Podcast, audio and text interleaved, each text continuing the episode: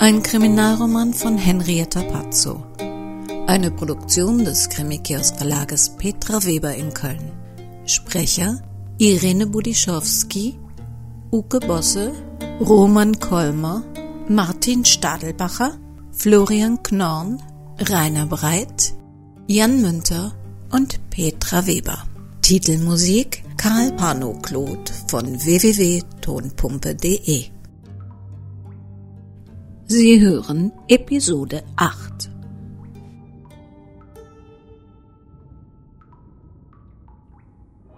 You're listening to RBV Radio Broadcast Vienna.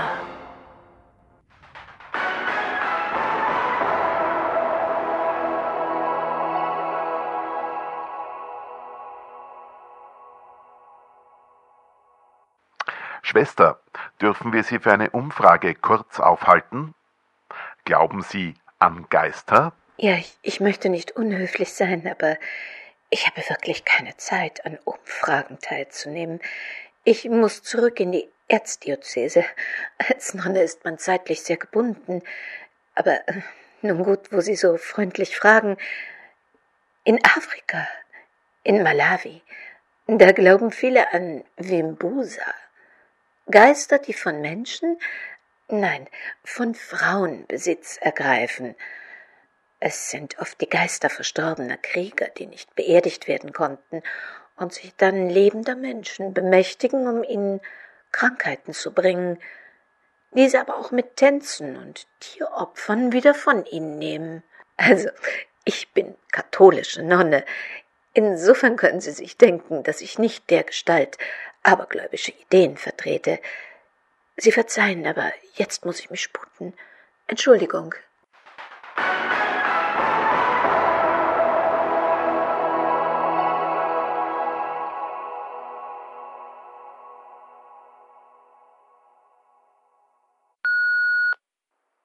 Hallo, Herr Wilken. Erzdiözese Wien hier, Bruder Ansgar. Bitte entschuldigen Sie meinen kurzfristigen Anruf.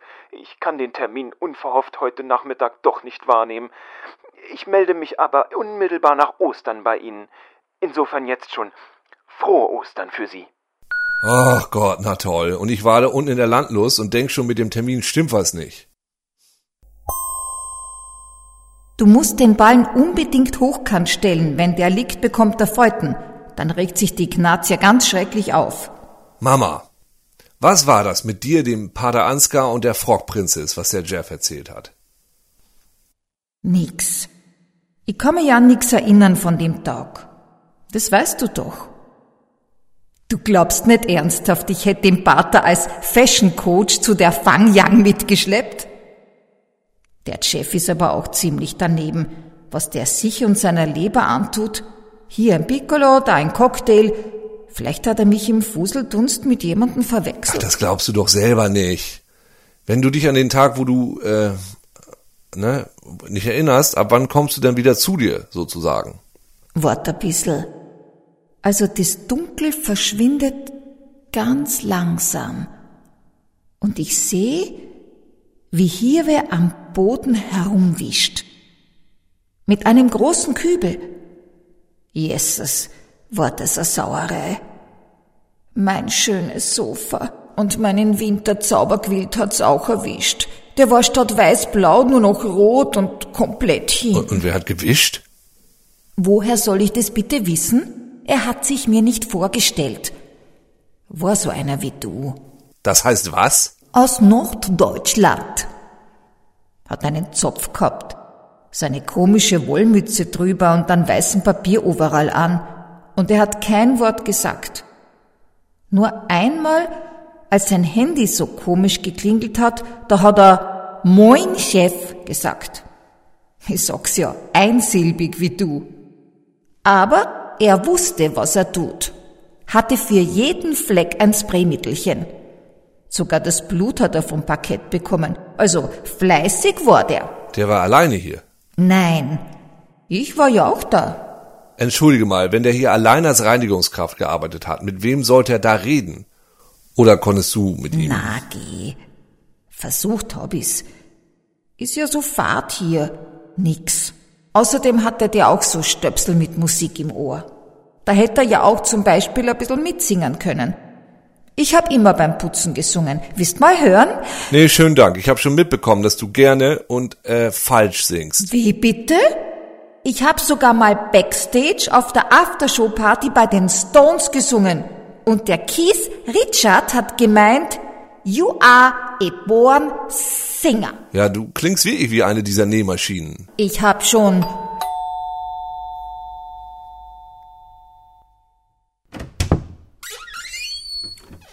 Toni?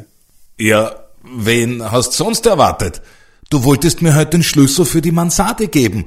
Und wenn du mir eventuell helfen könntest, ein bisschen Zeug hochzutragen. Hör mal, sprichst du mit dir selber? Ich hätte schwören können, ich hab dich grad reden hören. Okay, hier schaut's ja ganz genauso aus, als täte Leo noch leben. Kein Wunder, wenn man da wunderlich wird. Willst dich von dem alten Klumpert nicht trennen? Ist ja gruselig. Man wartet ja grad drauf, dass sie was aus der Küche rüberschreit. Weißt, dass sie außer Schöberlsuppe nix Gescheites hat kochen können? Also von ihr hast du das nicht. Jösses, du musst hier aber wirklich mal frischen Wind reinbringen. Schon allein das ganze Fleckerlzeugs, das hier herumliegt. Ein junger Bursch wie du, der hat doch einen anderen Geschmack. Hast du überhaupt schon was von Wien gesehen? Oder hockst du da nur zu Hause und in deinem Foodtruck rum? Bist schon im Schloss Schönbrunn gewesen? Tiergarten Schönbrunn ist auch sehr schön. Stephansdom, eh? Na, du musst unbedingt mal vor die Tür. Unter Wien soll es auch interessant sein. Fangst schon wieder an. Hast noch nix von der Stadt gesehen, willst aber unbedingt im Kanaldreck buddeln. Bist du total Mischucke? Ich denke halt, ich müsse es versuchen. Bin ich ihr vielleicht schuldig? Schmarrn. Nix bist du ihr schuldig. Hat sie sich um dich gekümmert? Hat sie dich auch nur einmal besucht? Vergiss die, Leo. Du hast ein eigenes Leben, das du jetzt auf die Reihe kriegen musst. Wann nimmst du mich mit? Ich will es wenigstens versuchen. Sag mal, äh, hast Angst vor was? Ja, Höhenangst. Wieso? Ist da unten ja nicht wichtig. Wenn ich das wirklich mache, was ich nicht verspreche, dann kann ich keinen gebrauchen, dem plötzlich der Arsch auf Grundeis geht, weil er vor was Angst kriegt. Der muss sich im Griff haben. Das ist gefährlich und ich riskiere meinen Job. Also beweis mir, dass du deine Höhenangst überwindest und dich auch dann im Griff hast. Und wenn du zusätzlich noch einen findest, der mitkommt, wir brauchen einen dritten Mann, dann reden wir noch einmal darüber. Und ihr habt wirklich bisher nichts Verdächtiges gefunden. Wenn's damit ein paar Tischtennisbälle meinst, aber eine Leiche nicht. Und jetzt hilfst mir das Zeug die Stiegen hinauftragen.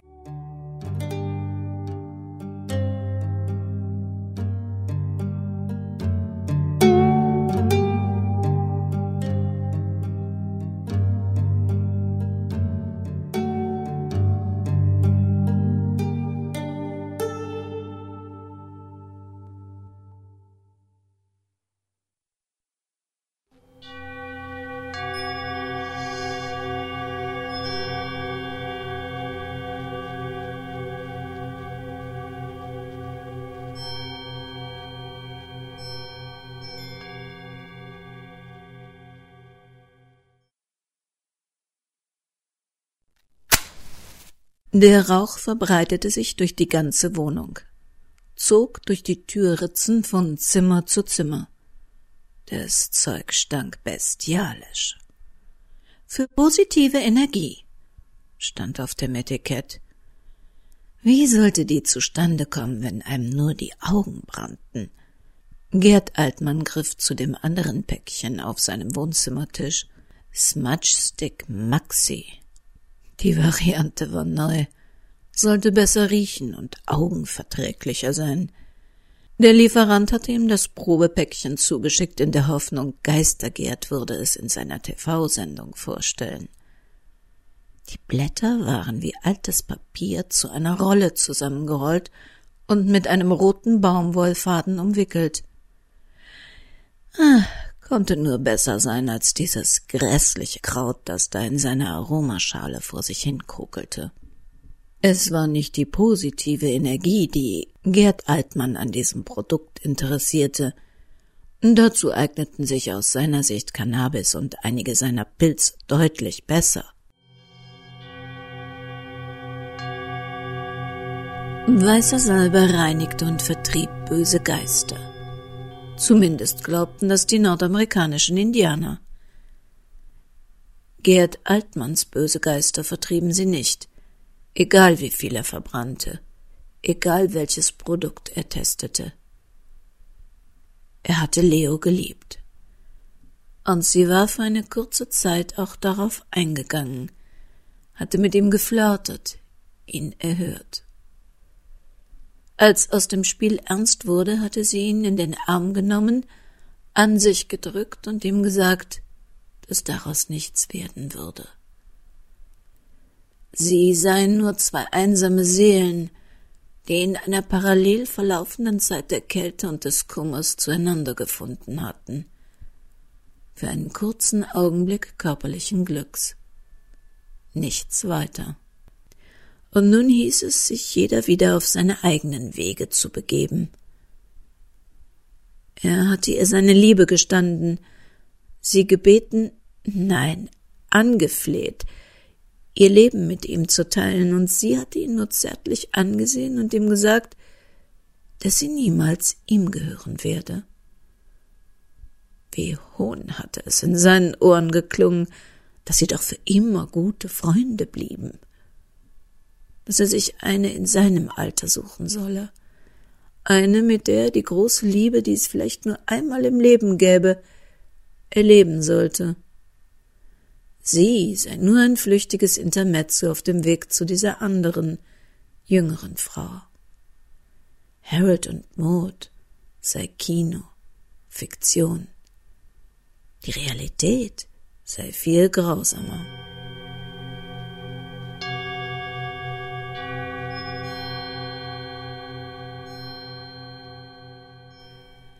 Daraufhin hatte er sich von einem Abenteuer ins nächste gestürzt.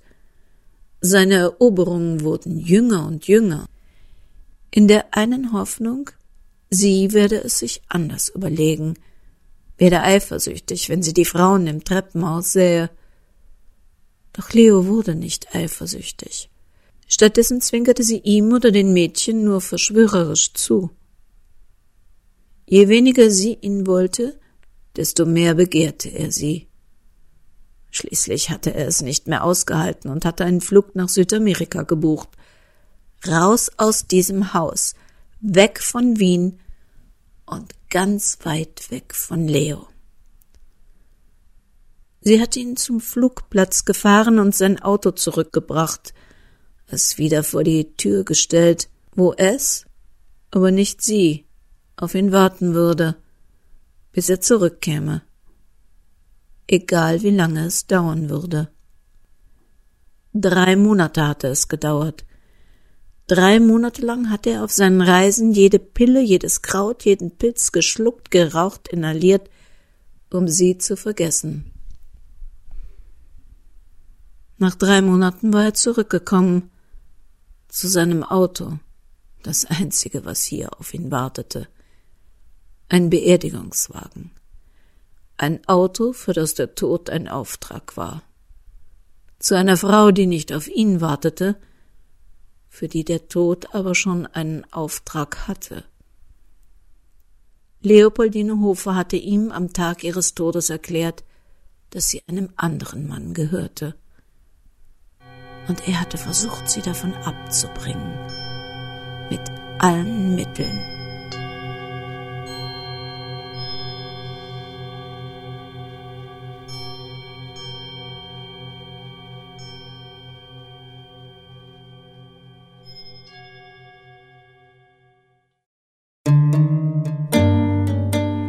Geistergerd glaubt also an die Liebe. Leo auch. Nur nicht an die Liebe zu Geistergerd. Aber ist das ein Mordmotiv? Hm. Warten wir auf die nächste Woche, wo uns unser Ausflug nach Wien in den Prater, ins Riesenrad führen wird. In eine Szene, die vielleicht dem einen oder anderen wie ein Déjà-vu vorkommen könnte.